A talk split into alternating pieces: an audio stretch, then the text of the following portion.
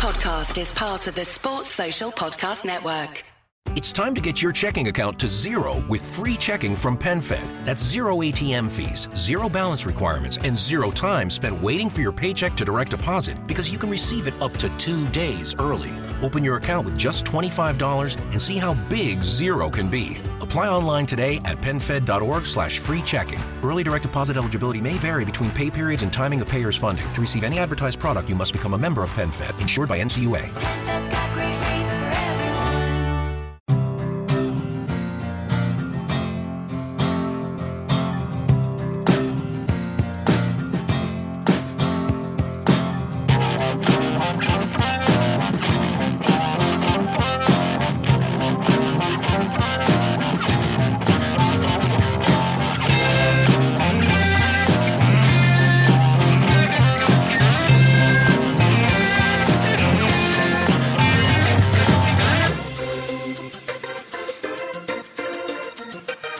Five year plan podcast, and we look back over Palace's festive period with two games to review Bournemouth and Swansea. We also look forward to Chelsea at home in the new year and talk about our favourite moments from 2015. It's been a pretty good year for Palace.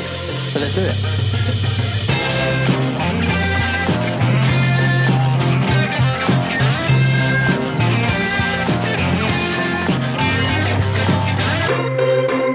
Yes, this is the five year plan podcast, last pod of 2015. Oh, hey. Oh, I, thought, I, thought really? you, I thought you were doing a test there. Was, that, was that the actual no, intro? that's the intro. That's it. We're, st- we start. We're rolling. Yeah, we started with yes, yes, yes. Yes, yes, yes. Uh, mixed emotions from there. Kevin saying yes, you saying no. It's last pod of 2015. You're not. It's not been a brilliant year. it's been probably the best year in Palace's history. Football wise, it's ever. been, been fantastic, but uh, 2015 can do one, Oh, okay. basically. But yeah, football wise, it's been lovely. That's what we're here to talk about football. We are. Hooray! Uh, before that, we've got to talk about our sponsors. Who Yeah, because I've are- already had to sit through Kevin's stand-up thing when he deals with his 2015. And although it's very good, I, I felt like I needed therapy thereafter too. So, uh, but no, go and see Kevin's show when it comes back on. Oh, the show was alright. The show was great. Show was good. Yeah, the show was great. good Yeah, show. yeah, no, it was life. It was. Are you, are you yeah. doing a, are you doing another tour anytime soon? Well, maybe, yeah. yeah. If I'm in a better mood after what you just said. right. We are sponsored by Vector Printing for all your print and embroidery needs. Go to vector.co.uk and that's Vector with it. Okay. Yes, we had a very nice Christmas. Thank you, JD. Oh, I'm going to get to that. I'm doing the sponsors. I'll get, I'll get to that. My word. Um, we're also sponsored by JCIS, the global research and brand consultancy from South London, run by a Palace fan. Visit jc-is.com. And I believe we also have a new sponsor this week, the Pat- Patrick Bamford Apology Company. Oh God, yeah, we will we will get to that definitely. Um, yeah, that's definitely going to be one of our things to cover. But did you guys have nice Christmases? It was right. Yes, yeah, it's fine. It's lovely. Love Christmas, you know that. You were there for most of it. I was, yeah. Seems like you shared quite a lot of my Christmas. So. I invaded your Christmas. Um, Well, you've slightly ruined my Christmas now by asking for a tea cocktail. It's not. It's, it's not. It's not a cocktail. But it's got two things in it. I guess that might, does kind of make it a cocktail. It's normal tea and a little bit of Earl Grey. That's, It's fine. which I'm ashamed to say I had in the house. Nothing No. wrong with with Earl Grey. There's a little bit. I mean, you know, you've very got, nice. you know, you've got someone who's particularly staunch about their working class roots. When the sign of shame, personally, is having Earl Grey in the kitchen. Well, you know me, I'm very prolier than now. He has to keep the avocados hidden under the floorboards. Right. Used, to have to, Um, used to have to get them from the chemist, you know. no, thanks for the tea. It's um, it's very nice. Um, uh, okay, so Palace. We've had two two games since the last pod, actually. Yes, Um, uh, f- uh, about which I think we all confidently predicted two wins. And We lots did. of goals. Yeah. Uh, exactly, Yeah. and, and, and both were uh, both were nil nil draws. Um, both games we had no Connor Wickham and no Yannick Bolasie, uh, and, and and thus lack of goals. It's only two injuries, but did did those injuries and the games over Christmas shine a light on the fact that maybe our squad isn't quite as deep enough as we think it is? Well, I have to declare something here. That I, I'm afraid I don't recall much about the Swansea game. I know there's not a lot to recall, but it was the culmination of about five and a half days of drinking. So I, I, I quite enjoyed it. But yes, I think I, I don't think anybody, certainly the Bournemouth game, I don't think anybody thought there wouldn't be goals. I, I, I genuinely thought we would score two or three, maybe concede. And we did. We have wondered what life would be like without Yannick, and I think he's turned out to be a really big, big loss just because of his energy, not just up front, but all over the all over the pitch. We, we knew we were struggling for goals anyway, even with Yannick in the team and with Wickham. We know we're struggling for goals, and that'll be rectified probably in the summer rather than now. But yeah, they're big. They're, two of them are big misses. Cabaye was a big miss first half against Bournemouth. We haven't. We can't afford to lose three or four quality players. Simple as that. I mean, there's an interesting stat that I saw on Twitter earlier from Hopkin looking to curl one, He's uh, as, as everyone knows, a great Palace blog and Twitter account. And he said, and I'm sure it's true, I've not verified it, but I'm sure it's true. Okay. Uh, Connor Wickham's played nine Premier League games for Palace in which we've scored 14 goals, and in the 10 that he's missed, we've scored only six goals. So I mean, it's been quite marked this season. Obviously, you're talking small sample sizes, and he's not obviously scored a lot of goals himself. He's only got the one penalty that he got up at Stoke, but um, it certainly just seems like there's something not quite there when he's not not playing. I mean, there's none none of our other strikers appear to be able to play that mobile sort of number nine who ro- roves about in the way that he does and links up play and make sure that we play further up the pitch in the manner that he does. And albeit that you know, completely take Kev's point, he, he he won't score a lot of goals, and perhaps if Palace really want to kick on into the top six, they'd have to find someone who does both. I mean, it, it's certainly I think marks, and uh, I seem to recall he came back from the last spell of injury, didn't he? At, up at Anfield, Yeah. and he came on, and in that game it was sort of like wouldn't say night and day in terms of sort of contrast between him on the pitch and him off the pitch, but certainly immediately it looked like in terms of sort of attacking impetus, the team had a lot more confidence, a lot more direction, and I think he's definitely had a big impact in that final third, albeit not scoring the goals goals himself. Hmm. I'm amazed. To, I've, I'm amazed to hear he's played that many games. To be perfectly honest, because in, in my head I would have thought it's three or four at most. But that's a really good statistic, and I think we we talked a lot in the past about players like Cameron Jerome not doing enough simply because they didn't score. But he does. Wickham does do what we wanted Cameron Jerome to do. It's just he does bring other people into the game. He's a really good target man. He's very mobile. He really works the back four of the opposition, uh, which again helps bring other players into the game. And his link-up play, like Streety says, is is very good. So I'm more forgiving of Wickham not scoring goals than I would be of other players I think of a his, similar ilk in the past. His I- absence, I don't think it's, it has um, shone a light. Second time I said that on this pod on the fact that he's the only striker in our squad that can play that role. no one else has come in and really been able to, to play it. Well, I mean, I, I, you know, Shammers looks like his legs have gone. Yeah, to be perfectly I- honest, I mean, I just I don't think he's ever going to recover sufficiently from that injury. Obviously, Patrick Bamford, regrettably and very upsetting, he's now gone back to Chelsea, Yeah. which is just quite devastating. Hmm. And Dwight Gayle, you know, he had that game against United where he apparently played the number nine role pretty well. I was away for that that particular one, but other than that, he's never looked particularly likely or able to be able to play that lone front role man Yeah. lone front man role even. um, so no, you, I, I think it's it's a fairly you know it's a Well, I think I think point. I would have said uh, uninjured Chamakh is would be the only person who comes close to him. And I know there'll be a lot of people listening to this now going Glenn Murray, Glenn Murray, but Wickham's a better player. Glenn Murray, ironically, might get you more goals, but I think Wickham's a better all-round forward player with a lot of potential. But uh, it, it does highlight the fact that we are very short of a player like that now. I don't know how long he's been. I mean, the rumours about Bolasie are quite well. I mean, they stretch anywhere from three weeks to two months. at the Yeah. moment, So Wickham sounds like it's a month. Yeah. That's what Pardew said. So then the big the big problem is, you know, we've got money, but the trouble is other clubs know we've got money. Do you go for a short term replacement, or do you think, well, we're fifth in the Premier League anyway, let's get through it and then see what happens in summer? I think it's an indication of how ambitious they want to be for the rest of the season because. I would have thought. I mean, time's gone by, you know, they were just trying, Well, in times gone by, we'd be desperately in need of goals to stay Yeah. up. But it puts them in a sort of interesting quandary as to hmm. how much ambition they show. Well, we've had we've now had a, a, a loan spot freed up by Bamford, Yeah. cancelling his own loan. Although I did see someone on Twitter earlier say, "Who who's going to give us a, now that we're fifth in the table? Who's going to give us another loan?" Well, I don't think. None I mean, the top four are going about. to give us anyone. they? about Loic Remy. Villa were talking about getting Loic Remy on loan. You can't imagine why.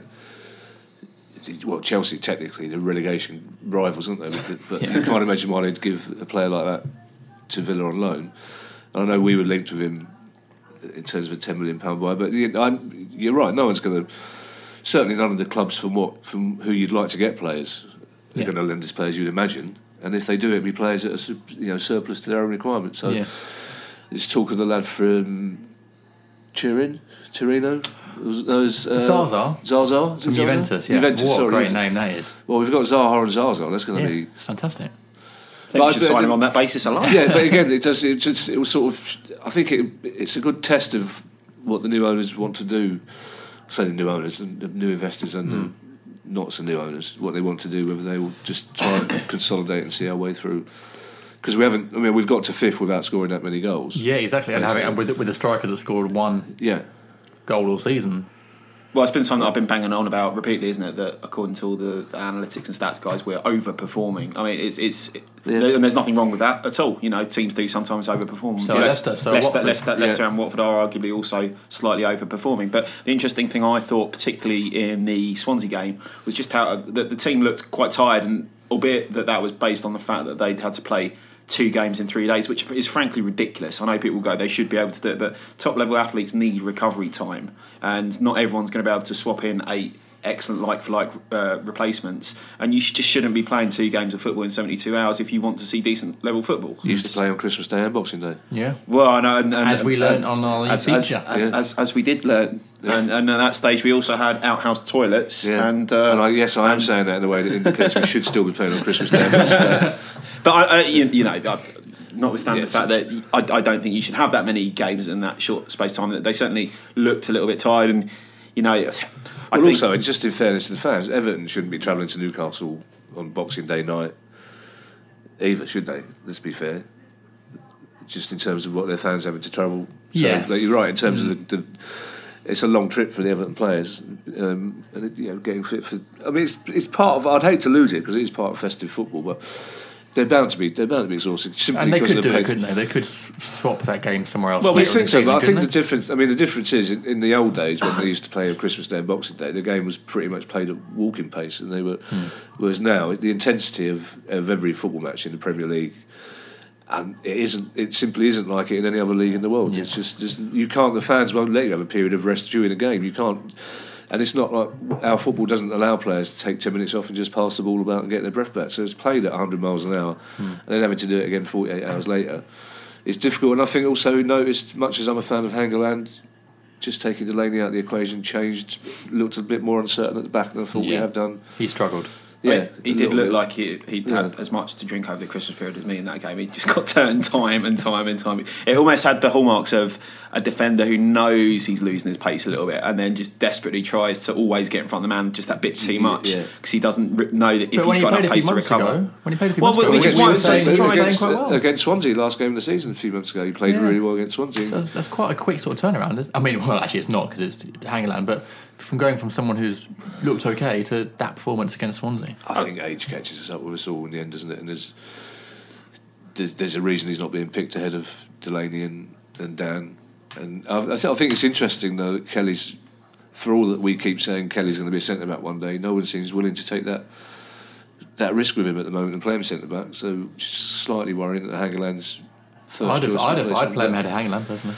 I just think Hangeland's probably still do a good job against uh, uh, an emo- you know, against a Glenn Murray if you like, or against a Costa maybe, but increasingly that sort of opposition is is few and far between in the Premier League, and he simply hasn't been able to adapt. Like yeah, we know Delaney and Dann can defend against any sort of attacker and have done, but Hangeland to me just looks like somebody probably still do a job in the Championship, but to me it just looks like increasingly like an old-fashioned centre back.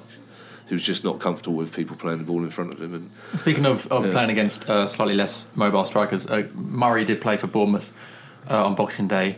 Um, it was a really weird one because he got cheered big time by the Palace fans Yeah. before the game, scoring goals for Palace and all that. And then he did a little dive in the first half. Yeah. Got a lot of stick, then started getting booed by the Palace fans for the rest of the game, and then when went off subbed, he got cheered again. And we were- so it was a very, Well, he sort of, very, I- very pantomime. Not in that the we're theme of fickle. Well, I, was Exactly, quite- yeah. I, I didn't know whether I was annoyed by his comments beforehand or not because he said, and I'm, you know, I'm sure the papers made the most of it, but he, he did say in the interview that he was going to score against us, but then he wouldn't celebrate. Hmm. So it's kind of like, well, there's no need for you to say you're going to score against us, really, and then not celebrate. Just just keep your own counsel is basically what I would do. But yeah, but well, that's for the, he has to say that for the No, of course, no. He has to can't say no. He doesn't. He doesn't. score. He doesn't have to say I will score against you. He, he has to say, of course, I will try my best to score against them. But Yeah. You don't have to start going, I will score against you. But Well, don't worry, I won't so- celebrate. I know. But, but my scenario of us being four 0 up, like I, like I dreamt, and then he scores and we all cheer. But Didn't happen. but, Um, but to, back to the original question, yeah, there is a there's definitely an issue as to what we do about the, the injuries and replacing them because I think I've I've this time last week I didn't think we'd get anybody in the transfer window. I didn't think we would need to or worry. I know Street. He thought we should. There's a couple of places where we needed backup, but I think we'll probably try and get two or three players in there. But again, it's because you know, just, just it's not a bad squad. I mean, the, we seem to sort of contradict ourselves on this pod quite a lot because we, we've had quite a few times where we said actually our squad's all right, and then several times like this when we've gone, "Oh, it's really. But it is all right. It's a good Well, squad. it is, but one more injury centre back wise, we're in trouble. Yeah. We're, You know. we're bound down to the bare bone striker wise. It's it's a good squad. probably but still need a replacement left back. Well, I mean, it's the best squad that we've ever had. Yeah, yeah, of but- course it is, but But, still- the second string of that squad is probably a lower Premier League team, Yeah. rather than the first eleven, who are probably you know a top eight team, and that Yeah. difference is quite marked. It does mean that there's a risk if you know Cabaye gets suspended as he is, Yeah. or McArthur gets injured, which you know he was blowing a little bit towards the end of Yeah. uh, the match against Swansea. Hopefully, he'll be fit for the next match, and he had to go off. But you know, there, there's quite a few positions where when you look at the guys who come in, you go, yeah, you're okay for the Premier League, but you're probably not. You know, you're probably not that sort of top eight kind of quality. But are we now victims of our own success because we're playing so well this season? Well, I mean, it's going to be pushed on. difficult to bring in sort of that many players of that particular level anyway that are that throughout a consistent squad. Like to bringing in 22 sort of top six type players is going to cost a a lot of money and b be incredibly difficult to keep them all happy if you're rotating them all around all the time. So I suppose you've got to take a little bit of risk with it with it anyway. Um, I, I, I, I guess you just you sometimes worry, don't you? Because the first 11 does look so good, but I mean. It, Although there's depth there, it's just not great in terms of like for like replacements. Hmm. And the other thing as well is if you do go in for players like Remy, as if we spend ten million was a figure that some tabloids quoted, we spend that on a player that you're basically saying to, oh by the way, you're only playing until Wickham's back or until Bolasie's back. I think it's going to be harder to sort of recruit on that basis anyway, unless he comes in and plays so well you can't replace him. But it's quite clear who Pardew's first eleven is, I think, and it's quite clear to anyone coming in that they probably wouldn't be part of it afterwards. So it's a kind of fine balancing line. But there again, but then maybe you should look at players like uh, Gray at Birmingham as well, good players with potential that you might not have to pay as much money for that. You know, might do a job short term and then would be happy to go into the squad and fight for their place next Or season. players So- that might want to sort of prove themselves. yeah, yeah, yeah like Sacco to an like, extent. like yeah. a Patrick Bamford, for example. Well, Bamford's such a strange one, Bamford, because he's.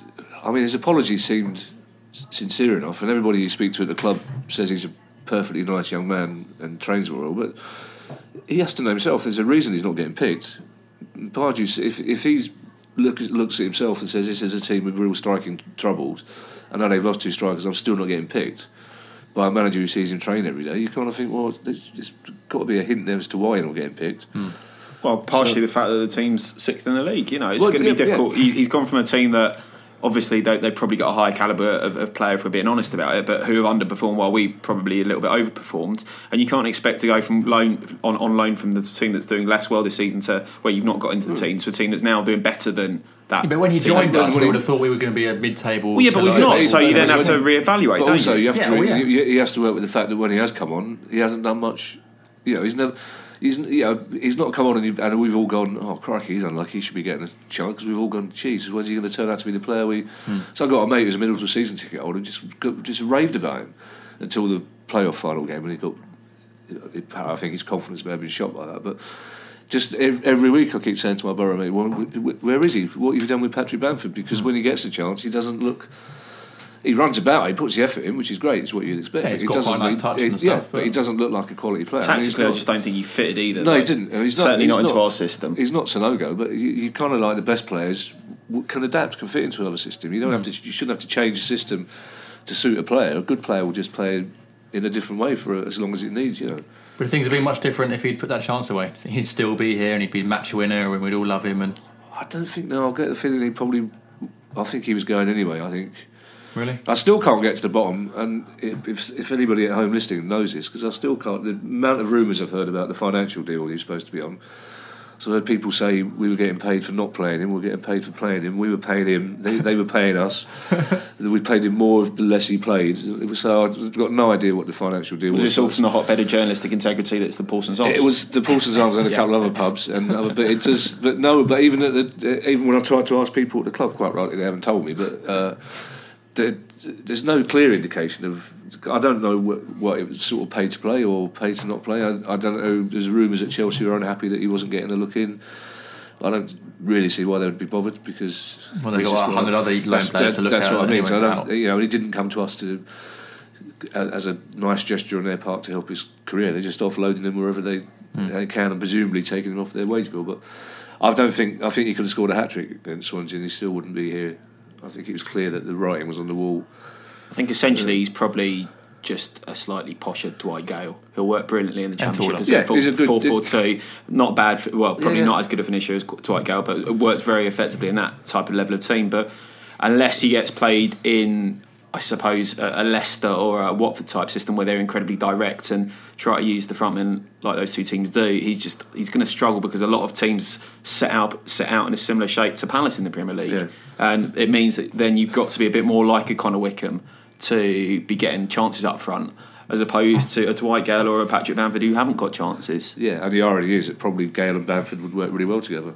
Yeah, probably But, would. Probably but, would, but, yeah. a, a championship team because I think it's only Watford. Watford is sort of playing four four two, but Yeah. The, that only when they're on the attack. The two strikers at Watford just become two extra midfield players when And even then, they're defending, both so very physical, still- deep. That's, that's kind right, like- yeah. Which you have to And do, they're doing, yeah. and again they're out, they're overperforming and, and Yeah. doing very very well. yeah. Um, it's quite rare, isn't it, though? For I don't think I've ever known before a, a player announcing his own uh, ending of his loan deal. Well, I think the statement afterwards. I mean, uh, it's got to be the first time I've ever seen someone accuse people of taking words out of context when the entirety of the words have been reproduced. I mean, I just don't know how you take that out of context. Context, but I mean, it just reeked to me of someone who realised that it was a bit of a mistake on his part. It was foolish. It was probably Said in the heat of the moment, Said in the heat of the moment. Said in frustration at one having missed the very key chance, two things having not gone particularly well, and three the fans reacting partic- not- with a, t- a tiny bit frustratingly to uh, the manner in which that chance was missed towards the end of the game. So just a combination of things. But I mean, he's probably realised that. You know, you don't want to be the type of player whose card gets marked in terms of other clubs Yeah. by coming out and, and saying those sort of words publicly, particularly before you've spoken to the manager by all accounts and before you've informed the club at which you're on loan that you're returning. And when they've not indicated to you that they're about to Yeah. uh, invoke their right to terminate, you know, it, it just it came across as a little bit immature and a little bit petulant. Um, Which I mean, is not like him because everyone says he is an intelligent and likable young man, but clearly, Well, we all make mistakes, I suppose. Yeah, and, yeah, you know, yeah. I'm sure that there will now be people who will hold a grudge against him until they're on their deathbeds, which is, you know, some people won't. he scores, fair Until he enough. plays until he scores the winning goal against us, Yeah. Chelsea in the Champions League final. Exactly. Yeah. But to be fair, it, it was already. I mean, again, it's one one of the recurring themes of the tweets we get on this pod. It was a fairly baffling recruitment in the first place. No one was quite sure why we why we got him because we just got Wickham. We didn't seem. I mean, he seemed like a very similar player. And all this talk about well, Chelsea said he had to play. He wasn't going to if Wickham was fit. It was quite clear hmm. because Pardew clearly clearly rates Wickham above all the other strikers there. So Bamford was always going to be a second string, similar type player. So it was, it was an odd. It just seemed an odd bit of business. kind in of the first wrong wrong person for the wrong club at the wrong time, I guess. I think I, I think Mourinho. there- might be a part of Mourinho because I know Mourinho really likes Palace, and maybe he genuinely thought that Bamford would get at pitch time, playing time, but. I don't think they thought it through if, if if that was the case. And Bamford must have surely realised quite a few games in that Wickham was out, he must have s- smelled a rat. The fact that he, even then he wasn't getting a, hmm. a, a chance. Hmm. Oh well, okay. Well, Well, yeah, it's a, sh- it's a shame though because all- he would have yeah. been an option. You know, you'd, you'd see he's still got that potential, so he would have been an option to have on the bench. Well, there's talk that he might now go to Swansea uh, in the papers Yeah. the last day or so, which Okay, would well, be. clearly he impressed them then during the. well, during yeah, I'm not, I'm not entirely sure what from, but Oh, Fair- okay, fair well, there you go. That sort of closes the book on sort of a weird little uh, um, c- Palace career for one player. But, but, there you go. These things happen. Um, speaking of someone who has a, had a long and good career for Palace, um, Mile Jedinak was fantastic against Swansea. Um, Yes, so I was told. Uh, yes, no, he was, and that was um, that was one of the. uh, It wasn't. It wasn't fun, was it? Particularly as a game, but that was one of the plus points at Jedinak.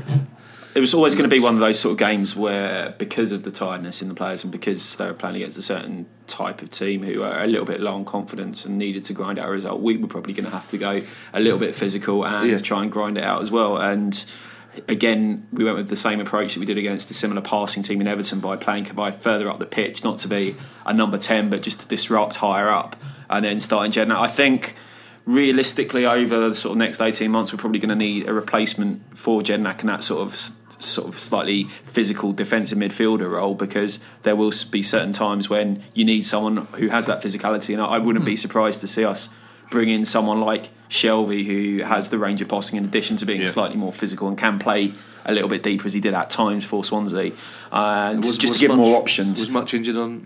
Was Mutch just dropped? Was he? I can't remember. His on Well, the he, he- he came on, which He you might not have he came on, remembered yeah, after. no, he came on, didn't he? Of course. He um, he had a weird two games because he, he came on against or started against Bournemouth. I can't remember. he played against Bournemouth and had had a bit of a shocker, but um, Yeah. he was actually pretty good when he came on against Swansea. We sort of saw both sides of Mutch's game really. I don't. I, I just still don't know what to make of him because it Same just Ledley, w- with. Well, I, I know what you're going. You know what you're going to get with Ledley. You know he's going to break up play. He's going to keep the the passes simple, and you're going to get a huge amount of running out of him. Mutch. I mean, I like how he operates between the lines, and some of the, the sort of close control and technique he shows at times is very good.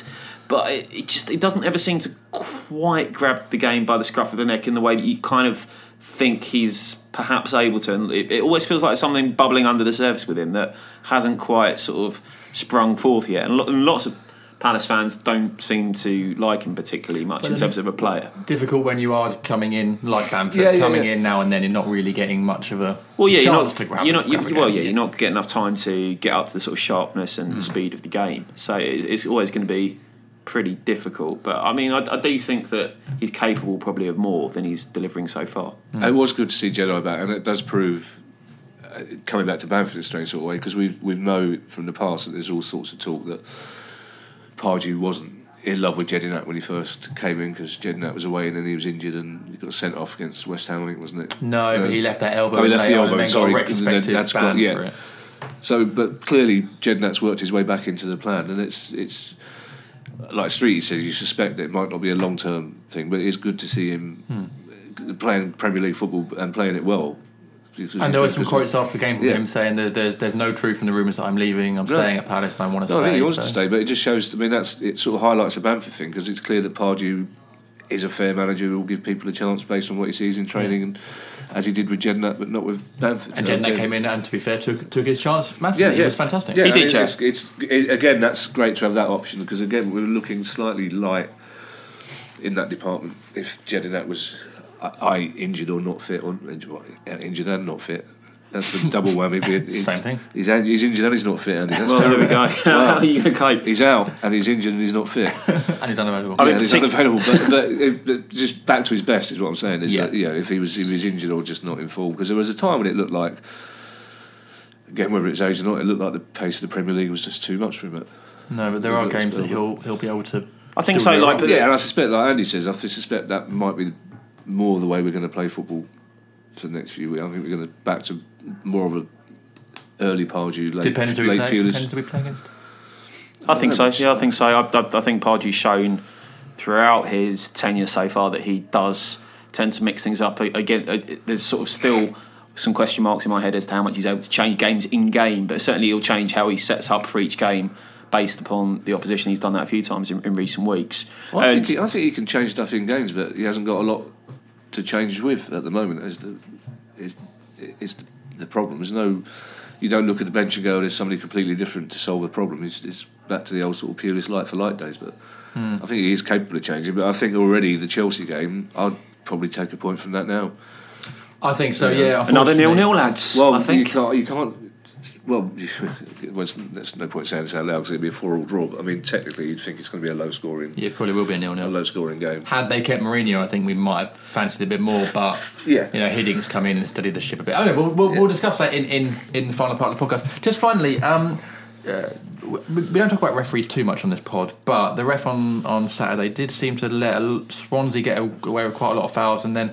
Uh, brought out a yellow for Cabaye for a, for Palace's first foul of the game. He's now suspended after picking Yeah. And he just keeps on being repeatedly targeted Cabaye. JD and I were talking about whether or not uh, right.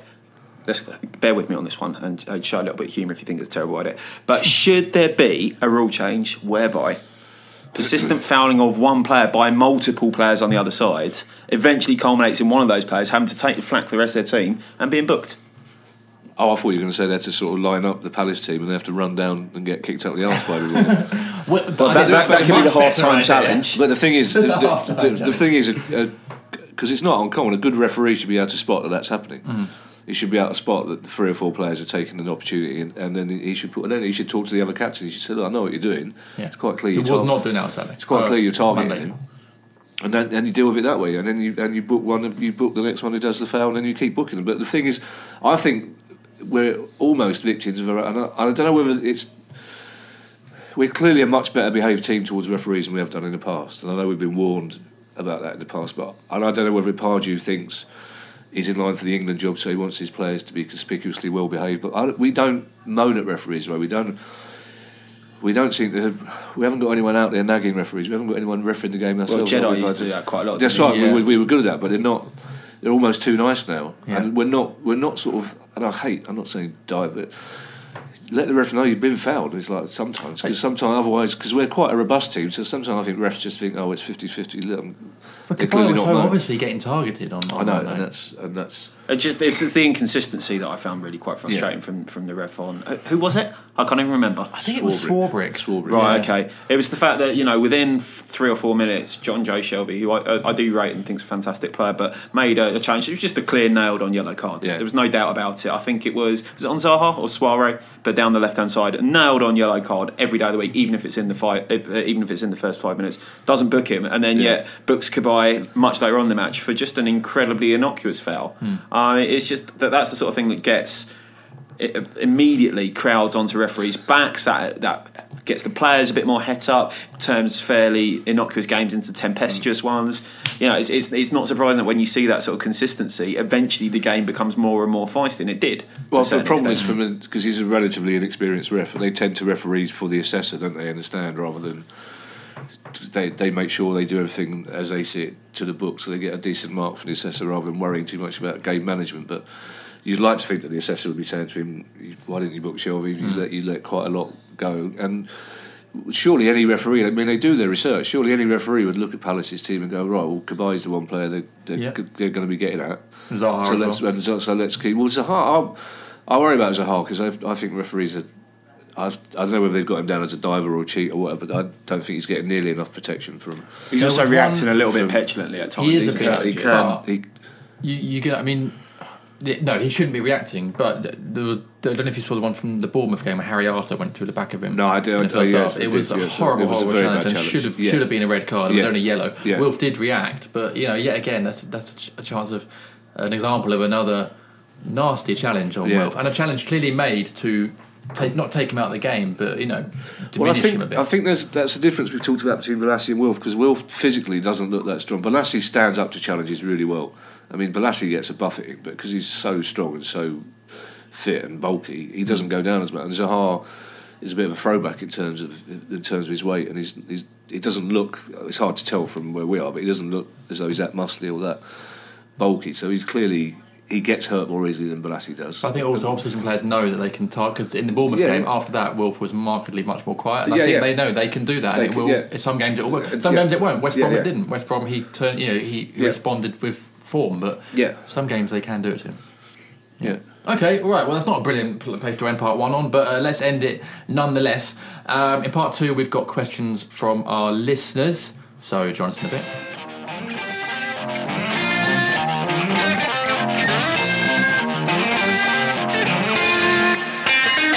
Welcome back to the Five Year Plan podcast. Hey. Uh, last pod of 2015. Uh, sponsored by Vector Print. no one cares. Uh, sponsored by Vector Printing for your print and embroidery needs. Go to vector.co.uk, and that's Vector with a K. And JCIS, the global research and brand consultancy from South London. Visit jc-is.com, and that's JCIS with a. JC and an IS. There you And a go, hyphen. yeah. There you go. We're trying something different. Um, right, question time. Uh, lots of questions this week from our listeners. Um, I apologise, I can't read them all out. Um, but there are some good ones. Starting with, sorry, no, they're all good ones. They're all good ones. Um, I just I can't obviously read them all now. Um, the first one is from Ben Silverstein. Hi, Oh, Ben. hi, Ben. He says, "Are the pundits wrong?" In Yes. in, are the pundits wrong in completely taking us out of the title race? Oh, it's a bit much to do, isn't it? How, how many points back are we Well, on we are- Leicester? Is it no, eight points? Eight points. They're eight points. And we you got know, them to play at home. Going into the new year, fifth in the table. I mean, in some ways, I'm quite glad that we drew the last two games because can you imagine how much Palace fans would have been losing their shit had we had four extra points? If we'd only been four points back on the league leaders. Yeah. I just think that the going off the off the scale thing, or going off the radar, flying radar. off the handle. I'm Yeah. mixing all my metaphors tonight. Um, yeah, I, I think there would have been some getting carried away going on. But Uh, why not? We are doing very well. I think uh, for what it's worth. uh, I'm quite glad that Watford and Leicester are doing so well because we aren't, we're not getting a lot of attention for just for being fifth, which and I think I'm perfectly happy with that. As I think, I, I think it's fantastic. I think we're going to finish top half of the table, and uh, hopefully it's still fifth, sixth. You never know, but I don't. I think you just have to look at our squad and listen to the discussions we had earlier about squad to see us winning the title. Although if, if they're ever going to do it, this is a year to do it, Yeah. and it's a, it's a crazy old league. But it's um, I've, I I don't think we're a title winning team. There was some- that's not to say we can't. Well, why not? Like you say, no, this no. is I think all about Tottenham and Man United still winning it, and and you know therefore we're in a better you know we should be much better situation than Man United to win it. So It'll be it'll be between Arsenal and Manchester City. Yeah. If we're being completely honest about it. Yeah. It's it's great to see Palace in the position they're in at this time of the season, and you know even if we have a little bit of a regression to the mean kind of thing where we underperform a tiny bit at, towards the end of the season, we'll still end on probably a record high points for the Premier League for Palace and.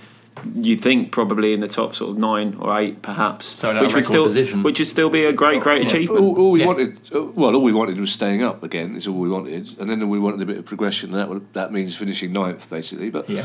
you know, a lot of us said at the time when we got promoted to the Premier League, "Oh, it's come too early," and you you, you can never say that. And if we got, if we were to get into Europa League, who knows Champions League? It would be the most amazing thing, and you take that when it happens. But for the, it's still top half of the table would still be a brilliant achievement. It's just that we keep looking at what we've done in.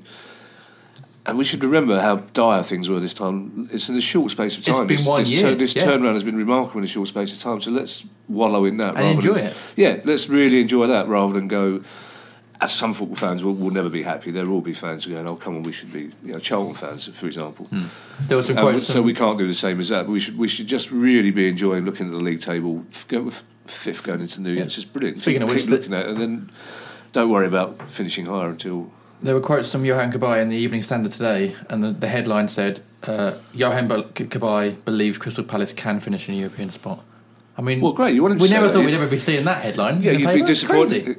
Uh, like he's obviously learned from Patrick Bamford. He'd be disappointed if his, an- if his answer to that question was "What? of course we can't." That'd be daft. But it's great, isn't it? It's Of, of course it is. It's what you want, and it's but you know, let's not assume it's now our right and that we're automatically.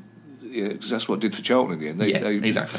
We put ourselves in a, in a position to be in contention for a which Europa is League spot, though. which is fantastic. Yeah. And it, it's Yeah, gr- it's a great fun season in Yeah. terms of how you know unpredictable it's all been, as, as everyone's spoken Yeah. about ad, ad nauseum. And it's it's great fun to be talking about Palace, even sort of fancifully as title contenders. but, but it would also be a great shame if, were it not to happen, people were then disappointed. Yeah. If we finish seventh or eighth, it'd, Oh, be, it'd, be be, it'd be really annoying if people were disappointed with that rather than going. This I don't is- think people will be. I think fantastic. most, Well, most so- sane Palace Yeah. fans. well, well for, if, if we don't win the league, I for one will be furious. yeah. Speaking Absolutely of which, then, furious. well, speaking of which, the next question is from Will Thomas, Hi, Will. Hi, will. and Will says, fairly average performances in the last three games, but five points from them. Is this the sign of a team that can challenge top six? Three. What was the other one? Uh, Ever- was it Everton before? No, Bournemouth. What was before Bournemouth? Oh no, we, uh, we Stoke away. Stoke oh yeah, away. no, fair oh, okay, point. yeah. Yeah. fair enough. Yeah, yeah, okay. No, actually, that's a good point. They always say it's a sign. I mean, that was the important thing I think on uh, against Swansea, whatever day it was. I love that we couldn't remember what the game I know. was. Because in, in times gone by, we would have lost that game. The important thing was if you can't, if you're not playing well, don't lose the game first of all. It's always good to build an unbeaten run as well. Yeah, which absolutely, is, yes. I think you know, I think it's a good question. and I think it is a good sign that we're uh, uh, are Uh, able to grind out results. So the I suppose being realistic, there aren't that many times, there aren't that many games we've actually come away going, we were brilliant for ninety minutes. West Brom probably mm-hmm. was the only one. Newcastle. Everton away f to an extent. Newcastle, but Newcastle were in the basket yeah. case. So yeah. Southampton, I thought. Southampton, Southampton was good. Southampton were very good, but a lot of our results have been down to tenacity and organisation rather than. So that's that's the exciting thing that we've still got that to come. Hopefully. also we've still kind got of- more flair to come, more goals to come, and but yeah, I think it is a good sign. And I think a lot of that is down though to Dann and Delaney, and I think Pardew. I mean, it's really interesting the way he's praising Dann and Delaney at the moment, Hmm. uh, and I'm really pleased that he is. But it's quite clear that out of nowhere and unpredictably, they are probably arguably at the moment the most efficient centre back pairing in the Premier League, and I don't think anybody would have said that th- this time last season even. And I think it just shows that just removing one of those, it's sort of affects the, the, the way the team played, and because quite clearly Delaney in particular is a, is a leader on the pitch, and well, I think we missed that basically. So again, it comes. It's always full circle. It comes back to that conversation we had right at the start. So these are good hmm. times, but they can be better. Yeah, I think a lot of performances recently in the games that we haven't played particularly well, we've got points are just more mature performances from Palace, more grown-up performances than we've seen in previous Premier League seasons. What do you mean by more grown-up performance? More mature, like being able to grind out a result when you Not can. not yeah, not sort of taking chances to try and win a game. Yeah, or exactly. Not, going, not, We don't not- make a lot sort of- losing our not heads. putting rash, yeah, not going in with rash crucial tackles, moments. not getting yeah, players, exactly. not getting players sent off. Yeah, we just look like we've our grown shape. up a bit as a team. Yeah, We don't like we don't make a lot of basic defensive errors. In Yeah, we don't effort, have- particularly, and it's, it's very rare that you see, for example, you know, one of the defence lose a man that they're marking at a corner, or you, the sort of idiotic basic Yeah, yeah. mistakes that you see sort of once a game from a Sunderland or 15 times a game from an Aston Villa. It, it's just you just don't see that from Palace, Yeah. and uh, a Well, lot of that will come from the defensive resoluteness that is still pervasive from the Pulis era, and Definitely. a lot of it has been kept going by Pardew, whether because of Millen or whether because of you know Pardew himself. Th- th- There's just still a lot of defensive, you know, sometimes think- resoluteness to the off the team. top of my head, I think West Ham's first goal, Zaha left his man. Jenkinson. I, I think yeah, but I think apart from that, even Zaha's been pretty solid defensively, Hmm. which again Pardew's taken a lot of pains to. Yeah, So yeah, I mean there is an organisation there, there is a strength, and there is also a team spirit there as well. There's a resilience that's getting us points where perhaps Definitely. we would never we wouldn't have got them before. Okay, next question is from Charles Bake. Oh, Hi hi, Charles. He's put Charles apart from- Bake. Uh, Charles Bake. Yeah. Great name. It's a great name for it, doesn't it? Um, apart from Patrick Bamford, obviously, um, which Palace players have had the most beautiful hairdos this season? Ooh, that's I, a good question. Chamakh's is a bit of a work of art, isn't it? Yeah, I mean, I know we come back to him time and time again. I don't know about work of art. It's it's more science than art. Yeah. days, I think, isn't it? There's a lot I mean, it just depends what sort of art you're talking about. It's just it's more like a Jackson Pollock, isn't yeah. it? oh, the- oh, we've gone even pontier and more Uh, guardian Just than thinking ever. of saying Messi. Cabaye's got quite a nice hair. I Cabaye. I'd say Cabaye. There's a bit of a silky sheen to his hair. Yeah, yeah. It's got Dann has got quite a sort of uh, regulated Stevie, It's a Steven sensible, Gerrard sensible style. haircut. Yeah. Yeah. I'll go goodbye. Good question, Charles. Um, next question is from Miles Loden. Oh, Hi, Miles. Says, um, would we have the best all British starting eleven in the Premier League? Oh, that's a good question. That's, a really good, That's a question. great question. Yeah. Um, That's a great question. So who would you take out? you'd have to drop Bolasie. Yeah. Yeah. And you put bring Led- in- Ledley for Cabaye. You'd put pun- Well, you could Puncheon. bring, it number depends 10. what your criteria is, because Bolasie is. I mean, he plays for Congo, but he's to all intents and purposes. Well, let's go with if he plays for an, a Oh, okay. foreign fair. team, then Right, we can't. So well, uh, Bolasie would have to national go. Cabaye would have to go. team. Um, Souaré would have to go, but then you bring Delaney- Kelly, wouldn't Del- you? Delaney would have to go. Delaney would have to go. Yeah, he would. But, Yeah. But then you'd have Mariappa and Kelly at the back, Hennessy and goal. what, you mean Mariappa, the, the oh, Ja- Jamaican. Jamaican? Damn it. Yeah. Um, You'd have- Terrible question. it's gone from We'd have, to go, we'd have to go three at the back. three at the back. Yeah. have to naturalise Mile Jedinak. Um, oh, We'd have Mutch. As much as English, isn't he? yeah, you'd have Got Mutch at number ten, Ledley. and then punch and wides Zaha, and Oh, then yeah. uh, thingy up Wickham. front, Wickham up front. You've got McArthur We're and missing a Ledley. defender. We need Yeah. the defender. There must be someone in there somewhere. Well, Kelly. Kelly would go Oh, at centre back, and then yeah. you need a you needed a left back. One of the. One of Or the Ledley kids. could play left back. Yeah, and then we just put someone else in the middle. Have we got anyone left? I don't think we have. Is there anyone left in the squad? So we could do ten. We could do ten out. Yeah, we yeah. could do ten. Five aside would be all right. Five aside, yeah. We- I think we'd have the Have we best. got is, is, if, uh, Sullay Kaikai? We could have him out wide, Yeah. m- m- push, He's injured. Puncheon into ten. We'd have to play Mutch a bit deeper. It would be a very lazy midfield, But basically. would it be okay? It might not be. It might not be the, one of the best uh, uh, British 11s, but we've certainly got a, a very sort of British feel to our team. And someone was saying the other day that Pardew is making a contentious effort to, to sign more British players. Do you mean a concerted effort? What did I think- say? Contentious, contentious that's the wrong effort. Going in and punching Joe Led in the face. I don't think he wants Some to do people might that. feel it's contentious. Well, it, that may be the case because I know it's, it's quite interesting because Pardew does hint that uh, all the talk, you know, when they brought so many French players into Newcastle, Pardew's been dropping a lot of hints that that wasn't his policy or his plan, and that didn't make for the happiest dressing room. But I don't. I'd be interested to find out whether it was a an actual concerted policy on his part. Um, I mean, I'm sure there are some managers like Allardyce who who made it plain they'd rather work with good old fashioned British players. Well, Pulis was very much like that, and Yeah. some of Yeah, it yeah. is, is effectively you know a legacy of his time there. Yeah. Um, so certainly some of the, you know Hennessy was brought in by him, Ledley brought in by him. Yeah. I can't remember any others brought in by him. Puncheon Dann. was signed permanently Dann. under him. Dann, was under him. him, Yeah. You know, so there were there were quite a few that uh, end up effectively being signed on Pulis's watch, and those players, a lot of them have performed very well. Sort of over the period since, so um, it's Well, not entirely mix surprising. Well, also The you mix could see, you could make you could understand why Pulis would want to do that in a way because his football is a particularly old-fashioned British style of football that you'd imagine it would be harder even for central defenders coming in from other cultures. Simply haven't been brought up to ever play that sort of football, have they? Really, so much easier for Pulis to. And the, the position we were in as a club as well, maybe Yeah, yeah. needed a, di- a different sort of style. We've only got to look at uh, Otamendi and Mangala at Man City this Yeah. season to see how players who've not sort of had enough exposure to the English pace of game and to the fact that mistakes are punished in a sort of microsecond end up struggling a little bit and um, you know it's, it's it's why it's a big risk bringing in centre backs from abroad um, not because they can't adapt because they, they clearly can you know Vin- Vincent Kompany when he's fit is still the best centre back in the league by an absolute Yeah. country mile Koscielny's playing very well at Koscielny Arsenal, has yeah. been fantastic for Arsenal, but there are numerous. Uh, Mertesacker has done pretty well for Arsenal as well this this year and season. So there's, there's plenty that do come in, but it's still you know a bit of a bit of a risk. And you'd if you're a, a team of Palace's means, probably end up not taking that particular chance because Hmm. there are plenty of. Well, also we're unusual in that we took a chance. You know, Dann and Delaney came out of lower league football, Yeah, and most clubs probably wouldn't take that risk simply because of the pace of the game in the in the Premier League. You could argue possibly Souaré was a bit of bit of a gamble in that hadn't played here before, but and, and a bit of a slow start, but it's, it's Yeah. clearly maturing into Yeah. a, into a very good left back and, and Yeah. improving most games.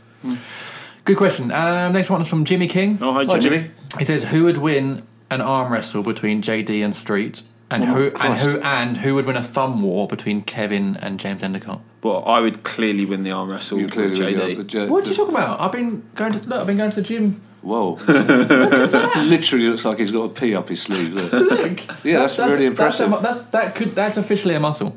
What have you, what have you been doing at the gym? just hanging out. Officially a muscle. Sitting on footballs. I think I'd, I'd give you a go. Uh, and, and the fun, was, but, you know, Endicott and I would lock thumbs and then look in each other's eyes and realise that fighting was foolish, and then start talking about David Bowie circa 1975 and wallow in our own happy nostalgia.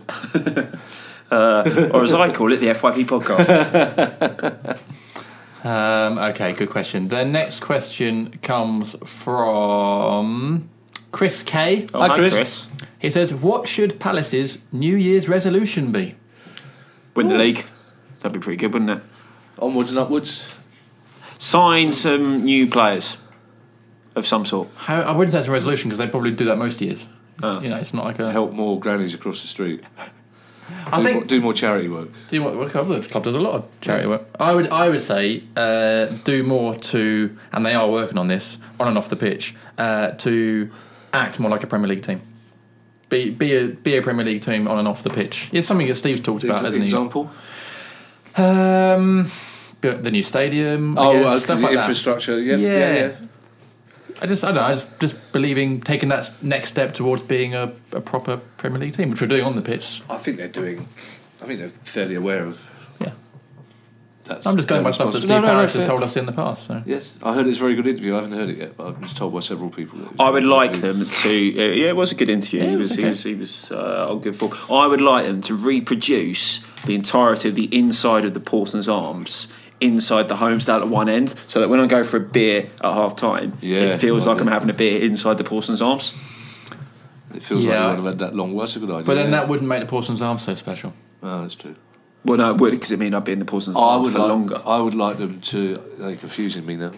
Uh, I would like them to bring back claret and light blue stripes. That'd be.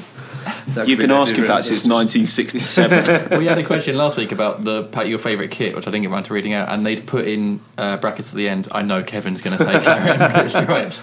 No, the one with the yellow uh, in particular. The one The yellow with trim, The yellow the trim, '69 yeah. Steve Kember Yeah. shirt. Yeah, very good. It is a classic. Um, right, last couple of questions for, for 2015. Um, uh, first one's from Trevor Weldon. Oh, hi, Hi, Trevor. Trevor. He says um, Bamford gained a reputation of quote unquote not putting in a shift. Can you think of any players who were successful at Palace without working hard? Oh, I tell you, he was quite lazy and did just about okay until he got a new contract. Marco Reich. He he, he You wouldn't- sorted you about. wouldn't say he was successful at Palace, so really. Well, no, because th- we've never had a player who's been mercurial enough to be that great to also succeed at Palace while being very, very Well, lazy well, that I well, can think well, of. yeah, I'll- yeah, I'll give well, not not in not since. I since could like offer you one name. It's, Well, it's a I'm- bit debatable. But Older, older people know who I'm going to say here. That's Jerry Murphy.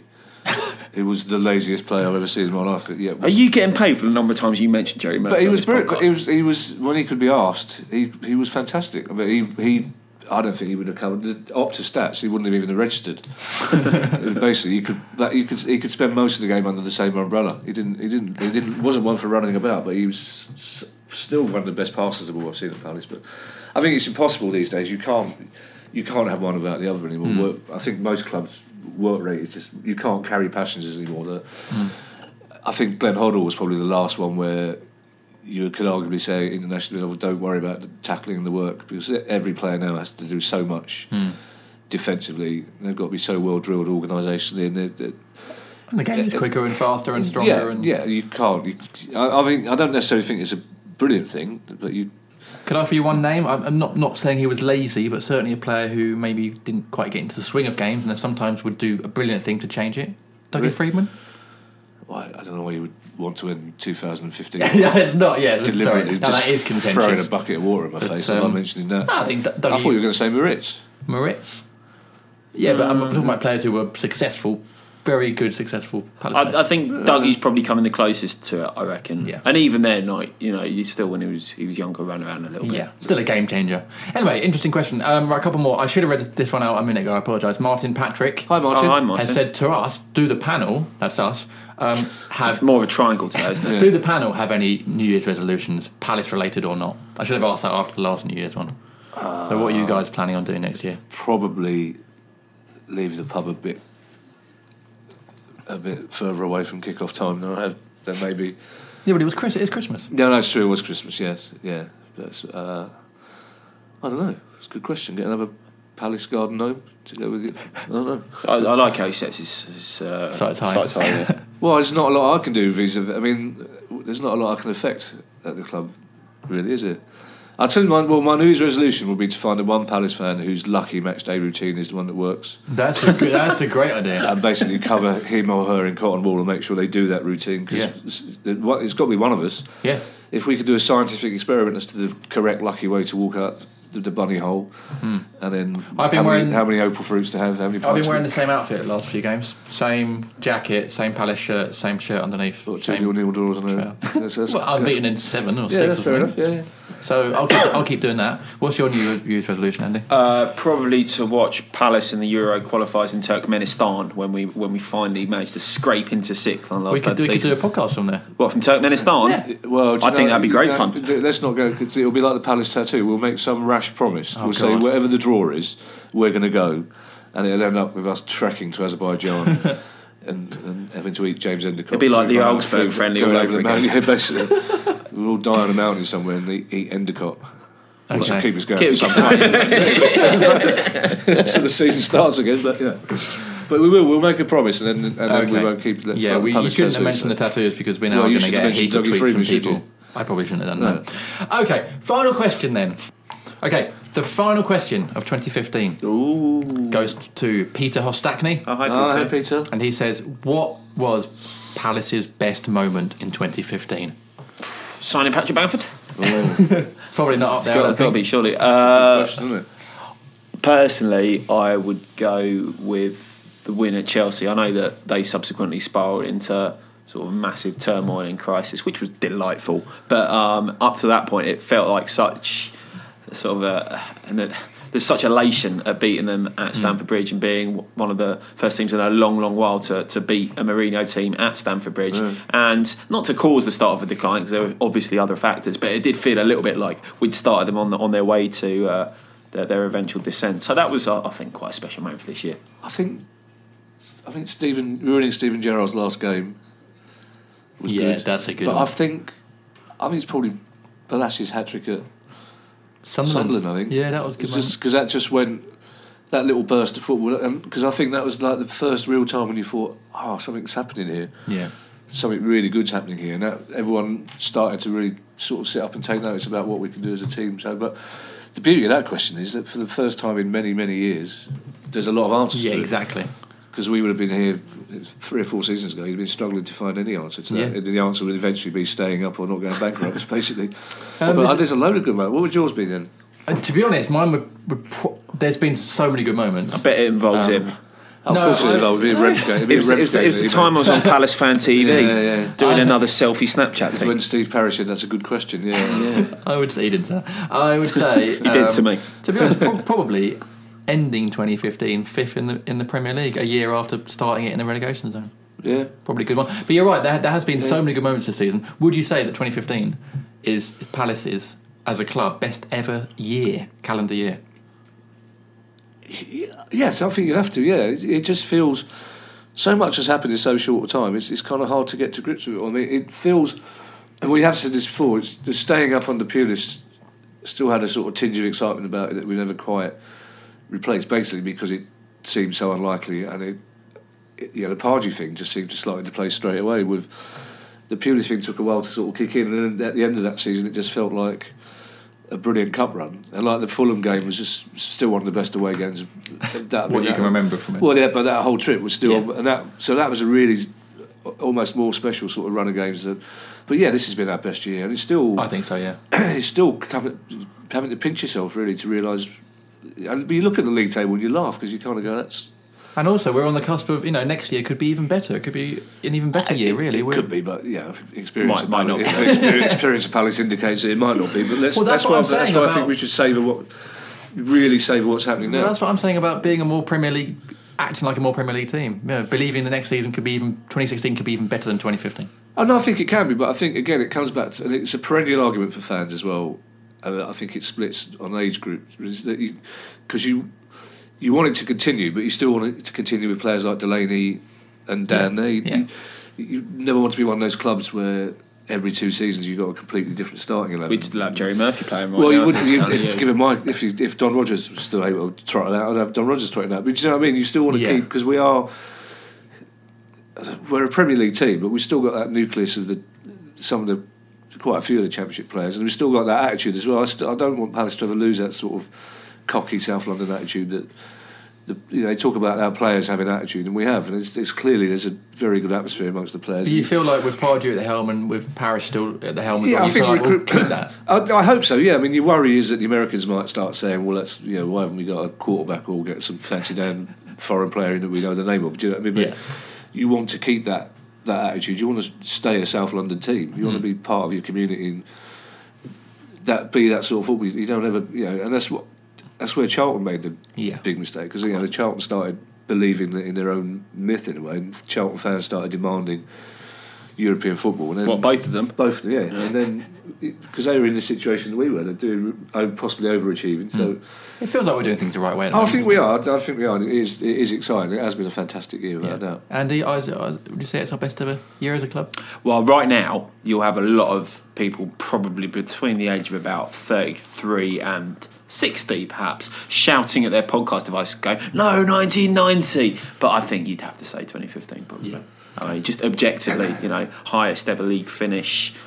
Most number of points in a calendar. Uh, I'm not really a fan of that whole calendar year. Yeah, Let's yeah, but we are at the So, I mean, of if, it, if so we were going to run the season by calendar years, Yeah. we'd do that. So Yeah, it seems a little bit false. Because we're at the end Yeah, of it's the a year. nice we're way. It's a nice way of wrapping things up. Yeah, exactly, which is what I'm trying to do. So just finish. Yes, yes, I would say it is. Okay, uh, listeners, thank you very much for your questions. Happy New Year to our listeners. We haven't finished the pod. We'll do that Oh. at the end of the pod. Uh, great questions. Apologies for the ones I couldn't read out, but uh, thank you for sending them in, and please keep doing that next year. Part three is going to be our new feature in this week. So join us in a bit.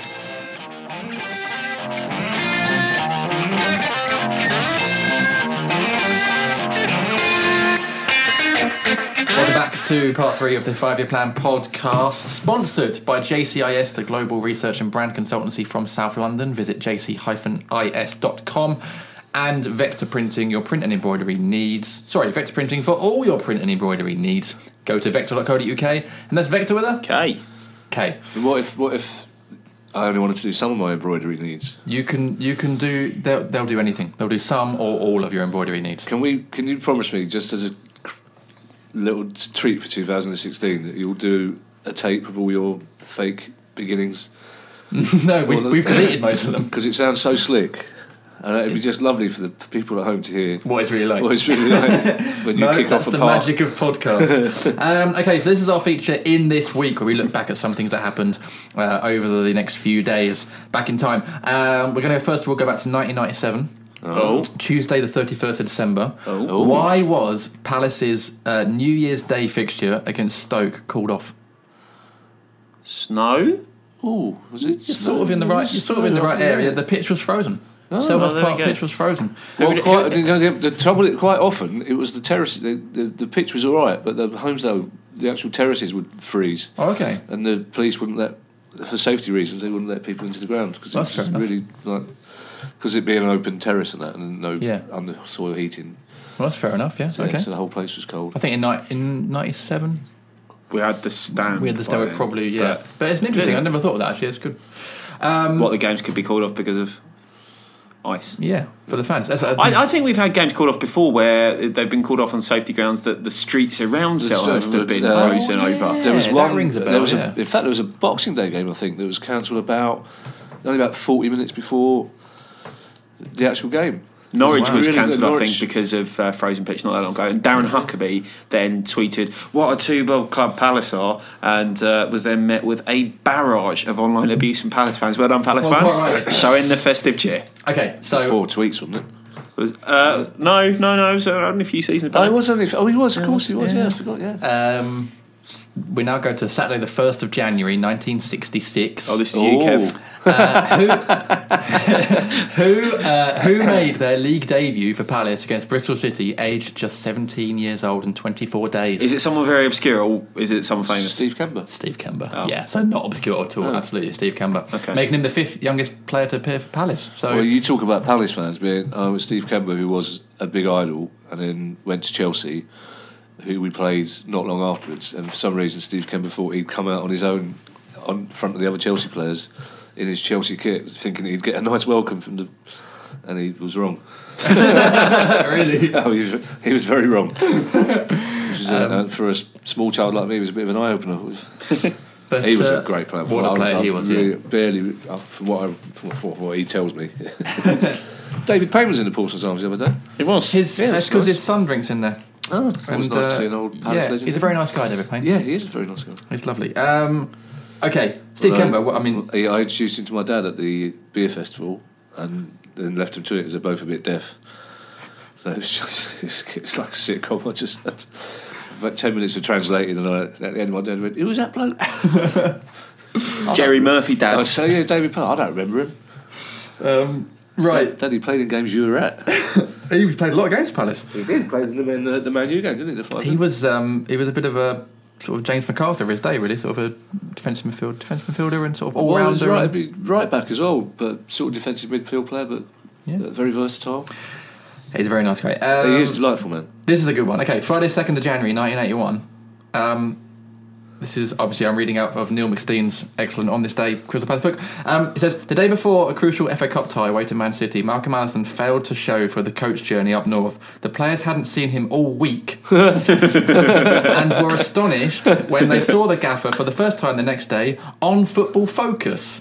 Explaining how Palace were going to win the game. Needless to say, Allison picked a strange looking team that lost 4 0. So there you Sounds go. about, sounds about right. You wouldn't It's, get uh, that. It's it's funny. My dad, who we just mentioned, he's he's still. Oh, those were the days. Someone Malcolm Allison. Yeah, when we got relegated two seasons running, Dad played to Yeah, but he changed the kit, didn't he? And the nickname was in the bath with that girl. Like, yeah, put Palace on the map, didn't he? So, yeah, but we did. Ended up in the third division. And then he didn't turn up for a week at work. Um, I, got, I got another Allison related one from Saturday, 3rd of January 1976.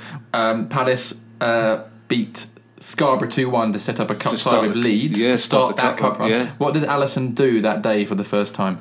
Wear a fedora. Always fedora. Correct. He wore a fedora to keep the sun out of his eyes. Yeah, yeah.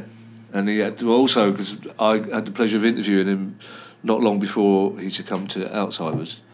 And he's very funny, very, uh, very still ever very charismatic, passionate man. But I did ask him whether he was aware of the fact that him walking around the pitch at places like Leeds and Sunderland doubled the chances of us getting the shit kicked out of us. Yeah. Because they hated Cockneys already without one some flash bugger walking around the pitch in a fedora. in a fedora, telling them what the fur score was coat. going to be. While we were all huddled in a corner of some northern terrace, going, "Don't do that, mate. Jesus, they're throwing coins at us as it is. Without you winding them up." And he thought that was very funny, but it was. Um, because that, that, that, I mean, that was a most that was a that was a fantastic time to be a Palace fan Yeah. because we were a pretty obscure club, really. I mean, we were sort of backwater of a club, and, he, and he, for him to sort of get us the publicity he did, albeit well relegated us twice, was was it was a fantastic time. That cup run was just Do you think Pard, um, Pardew doesn't wear fedoras, but has he got a bit of the Allison swagger about him a little bit? I think was one of the reasons the players like Pardew, as they clearly do, is that there's a bit of that alpha male about him. There's a bit of that dresses properly, dresses like the players, drives a flash car. Like Malcolm Allison was very much one of the one of the boys would go out drinking with them or disappear and then turn up football focus. I think there is an element of that with with Pardew. I think Pardew's focus is very much the players always rather than the club itself. You see what I mm-hmm. mean? I don't think Pardew worries too much about making friends actually in the club, as long as the players are mm-hmm. behind him, which they clearly are at, at most clubs he plays, or at least for a certain time. But there is a, there is a sort of element of that. Although Pardew, I think, is definitely making an effort to rein himself in on the touchline, which I think Definitely. again goes And in back to that. post-match presses and Yeah, stuff. absolutely, which Yeah. again I think goes back to him wanting the England Yeah. job. Do you think Pardew could carry off a fedora? Oh, I think he'd like to think he could carry off a fedora. I think he doubt. probably could, just Yeah. about, don't you think? I just, I'm not sure anyone can pull off a fedora these days. Allison did. Well, yeah, but it was a different Yeah, era, it wasn't was it? different. Different era, absolutely yeah, could, true. Okay. I think also, Pards could. I, I, I guarantee the club shop replica fedoras would be better than the club shop replica fedoras, which were pretty much cardboard in those days. I think if any manager in the Premier League could, it would be Pardew. Um, okay, final memory then for, uh, for in this week um, goes Saturday, third of January, nineteen forty-two. Ooh. So um, This one's for you, Kev. another time I was say that. I reeled back I from that. think I was in the tube station. And the taking- Paulson's Arms. Yeah. I just in got the into bomb- my Seventh I was, Jamesons in the again. bo- I was in the bomb shelter of the Paulson's Arms. That was it. Okay, I think you guys are going to like this or one. as I call it, the back room. yeah. Hasn't Getting changed up, since. getting a hot dog. Um, okay, so 3rd of January 1942. Palace revived memories of the 10 0 thrashing they handed out to Brighton in April 1940 by again sticking another 10 past their South Coast rivals. Palace a Brighton 10 0 twice. In a, le- in a London League wartime fixture at Selhurst. So there you go. 10 0 t- twice in, uh, in two Well, years. They unfortunately they don't. For some reason, they don't count properly in the stats today because a lot of the players were were visiting players. So Well, I guess they were guesting guest players, players, or, or they? Yeah. people who were, you know, like soldiers who were stationed nearby would turn up for them, Yeah. so they don't usually count those in the stats. But I didn't know we'd be beaten Brighton. There in any 10-0. circumstance, we should be knowing about beating Brighton ten 0 Well, it's official to us. Wow. I want a banner. I want. Because we did win one of those wartime leagues as well. But again, they were, you're not allowed to put that in your. God, typical Palace. I know. It's basically, Put it on the badge. yeah, we did. We won. A, we won a wartime league. Speaking of Brings Palace up the business. nostalgia, Yeah. uh, obviously Tony Fletcher's book about uh, Boy About Town, which is all about Palace and Yeah. uh, music and everything, is a fantastic book that people should read. He released a, a new bonus chapter recently for his book, which is about going to see Palace Millwall back in the seventies, which is quite an entertaining read. Oh, so uh, available on his website, which I believe is tonyfletcher.net. Good stuff. So Okay. uh, definitely worth Good. a read. Very entertaining. I could never understand with Millwall fans.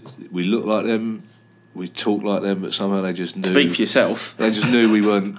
Well, obviously I Cheshire. I had, I had an old grade too. Obviously, Eden Oh, Bridge over there, but I I, know. think I don't know. It's because our clothes matched, or it looks like her hair hadn't been cut with an axe. but they just knew you wouldn't have a scarf, or you wouldn't dare. But they just somehow knew you weren't One of them. one of their own. Good. Okay. Right. That wraps up uh, in this week uh, for for 2015. Um, part four. We're going to look forward to the visit of Chelsea. Uh, so join us in a bit.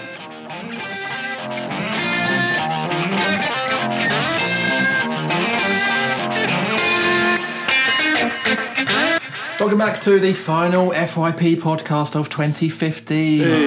Yeah. Sponsored by JCIS, the global research and brand consultancy from South London. Oh, Visit jc-is.com and Vector Printing for all your print and embroidery needs, print or embroidery needs, depending on what you want. Um, go to vector.co.uk and that's Vector with a JC, Okay, good. Okay, so uh, the final part of this week's pod then is our preview. Chelsea at home on uh, Sunday, the early kickoff on TV. Um, if they still had Jose, would you feel a bit more confident about this one? Yes. Probably. I think that's a good question. It, it depends whether you know they might have had a revival under him and won the last three games, but you, you, you yes, you probably would feel a bit more a bit more confident. if Jose was there. Just, it, Jose seems to quite like giving us points. He does. He likes. Palace. to like- he seems to like Palace. But having said that, the two results since haven't been. They're clearly working their way back towards being a more efficient Mm-hmm. team. But you, you know, nil nil United is a good result, but technically you shouldn't be really be worrying about a team that drew with, Swan, with Watford at home. Or a team that's 16th in the table. Yeah, but of course the the players are. I'd be happier if I knew Delaney was back. Mm-hmm. that would I'd be much happier. But I think I think a point. I'd, as I said before, I would take a point now. But clearly, some of their players are, are much better than they've been. They've been playing, And if they should turn be- up, then, then they'll. yeah, and they should be slightly ashamed of themselves because yeah, it's, it's the most frustrating thing for the fan of any club when you see good players clearly not playing and clearly I've enjoyed it if I'm honest. when well, no, but, but just in terms of uh, you- uh, looking at it dispassionately, Yeah. yeah, they're, they're, they're highly paid. They shouldn't be going on strike in front of their own fans. Basically, No. it's really annoying when suddenly all it takes is one new manager comes in and doesn't change anything, and then they simply start playing better again because they've stopped sulking. But Yeah. they, I mean, they, they've got very good players, but they're, they're only working their way back towards. And the fact is, you know, we we beat them and we beat them well at Stamford Bridge, and they're not that much better. And I don't think Costa would be looking forward to playing against Delaney again because Delaney was outstanding against him at Stamford Bridge. It's just I can't see us score. It's just see us struggling for goals. That's the To be thing. I mean, the problem. let, let's hope Delaney is back, but we are going to be without Wickham and without Bolasie. Yeah. Uh, um, and obviously, there's no Bamford now. Um, how would you? Well, he wouldn't have been able to play I mean, he wouldn't so- be. Able, of course, yeah, yeah, he wouldn't be able to play. Um, how would you guys line up? Would you start with um, Chamakh or I Fraser don't, think, I Campbell? don't think he'll or be fit. I don't think Chamakh What, what would you guys do? I think maybe possibly Cal, at least Campbell's got that bit of mobility and a bit of devil about him. And uh, de- again, it depends who they start with at centre back, but they got a lack of pace in their in their back four and a, a lack of confidence as well. I think, and I think just Campbell's energy. He did score against them, I think, last last Yeah. season at home. I think, didn't he? Oh, he lost two one. I think he 2-1, got yeah, a goal. They lost two one, but that, that didn't tell the story. No, of the yeah. actual, they passed us off the pitch. Yeah. But, but I just think I agree with Streety early on. I just think Chamakh. I don't know if it's permanent, but he's a long way from being the player that we know he can. We know he can be. You see it in bits, though, don't you? He's a nice flicks and stuff against Swansea. Yeah, and it's. I don't know. It's a difficult one for Pardew. It's difficult. I don't know whether Pardew will try not to lose the game rather than go out to win it, but I suspect Jedinak will. Well, I mean, without goodbye as well, that's another tricky one as well. I think he'll probably go with Sako up front. I thought Sako wasn't back. Is he fit? I thought He's- he was. he's another been Is he out, not, hasn't he? I thought he was due to be back for that one or not. Another two weeks, Dunno. either, so Oh, well, they, we, we, we've got no one left. no, no, 'cause No one left. Apart from Fraser Campbell. Silly Well, Kaikai's least- going up front on his own. Dwight No, Gayle's injured as uh, well. Kaikai's injured. Yeah, Dwight Gayle's Oh, injured. well, So- uh, this is not good. No, so Lee Lee could start. I mean, Lee yeah, clearly maybe. in good form and he's just had a baby, so he's in, he'll be happy. Mm-hmm. And he scored that fantastic goal, which is arguably our goal of the season Yeah, already. But, um, I, I, I honestly don't know. I think it's going to be a lone. I mean, punching it obviously, but I don't know what he'll do. You'd, that's- gue- you'd guess it'd be McArthur and Jedinak as the two midfield players in front of. yeah. Then maybe Mutch in front of that. I don't know.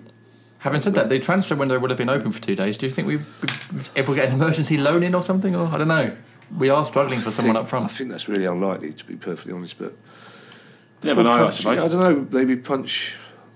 Maybe punch. uh, It's an argument we've had before. Is try punch on his own up front. Give him a bit more responsibility. He does seem to thrive on responsibility. I thought it was better against against Swansea. Thought Well, looked- see, I think with with Cabaye not being there, yes, I think we've we've all said that Punch just hasn't been quite the same player Hmm. when Cabaye's there, and I think he likes to have that bit of responsibility. He likes to be the playmaker. He likes to be the creative one. So maybe utilise that. I don't know, but he'll certainly start. But then looking at the bench, I don't know what. Don't know. I what think we'll see some youngsters on the bench. Um, Well, you certainly see Lee on the bench, I imagine. Yeah. Um, Mutch will be on there. It's not ideal, is it? But um, Very short staffed. Short staffed.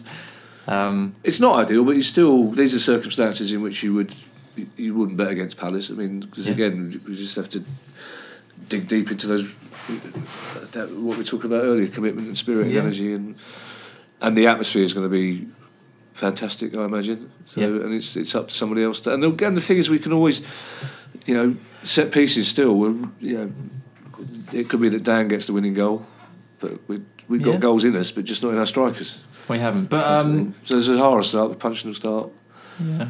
Campbell start. I mean, that's still quite. I mean, it's quite. it's We'll give of him a game. energy. We'll definitely still give him a game. there's a lot of energy there. There's a lot of. Well, I'd hope that we give them a game. Yeah, but it's It'll be it's- closer but- than the last home game we played against them.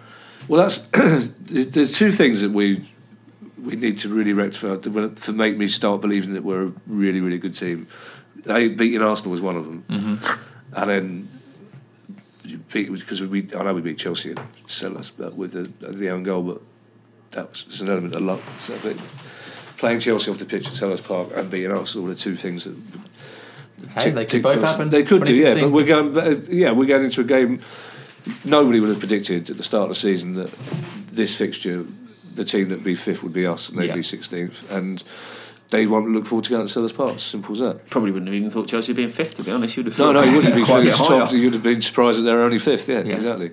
Good stuff. Well, and also it's gonna, it will signal um, the start of a new year and the end of what's been a very good year for Palace. Um, Well, won't be the end of a very good year. sorry, the but you know, of the new it, will, it will signal uh, a, a yeah, we've had the massive. Swansea signalled it. It will signal a massive uh, improvement in, in, in one year. You know, we started last year in the bottom three, so No, it's been fantastic. year, it's been a great year. It's been a great year for um, for the pod and for our listeners. And Yeah, for- well, and I think we did. We wish our listeners a happy New Year. of course we do. Yeah. Happy Except New the, one, except the one who said I talk too much. You- Well, That was me. that could be your new. that could be your New Year's resolution. Um, happy New Year, listeners. Hope It's you your, have. it's your podcast if it is. Right, well, we'll see who joins me in 2016. uh, but thank you very much for listening and for your questions. Have a wonderful New Year's Eve, whatever you choose to do, and all the best for the new year. Uh, and to Palace as well. I, I, got, I got a feeling that 2016 will be even better than Oh, 2015. God bless us, everyone. There you go. Good. Uh, uh, Kevin and Andy, thank you very much for uh, Guaranteed relegation now, isn't it? Happy New Year. Happy New Year. Happy New Year to the two of you, and uh, Happy New Year to you too, JD. Thank you very Happy much. Year. Cheers. Thank Wherever you. you spend it. Uh, at home, at home watching TV, um, and in bed by twelve thirty. Happy New Year, everyone, and uh, you'll hear from us in 2016.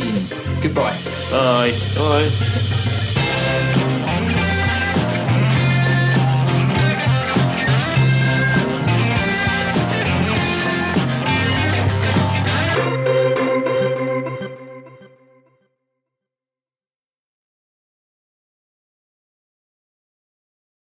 Hey, it's Jesse Kelly. Ronald Reagan famously once said the nine most terrifying words in the English language are I'm from the government and I'm here to help. Americans are losing faith in the banking system, and at the same time, the U.S. government could soon be headed toward a centralized banking system. How scary is that? How do you protect yourself as the government gets more involved in your life? For me, owning gold is one way. Having gold that I can see and touch makes me feel protected. Having a portion of your retirement in precious metals is another way to feel protected.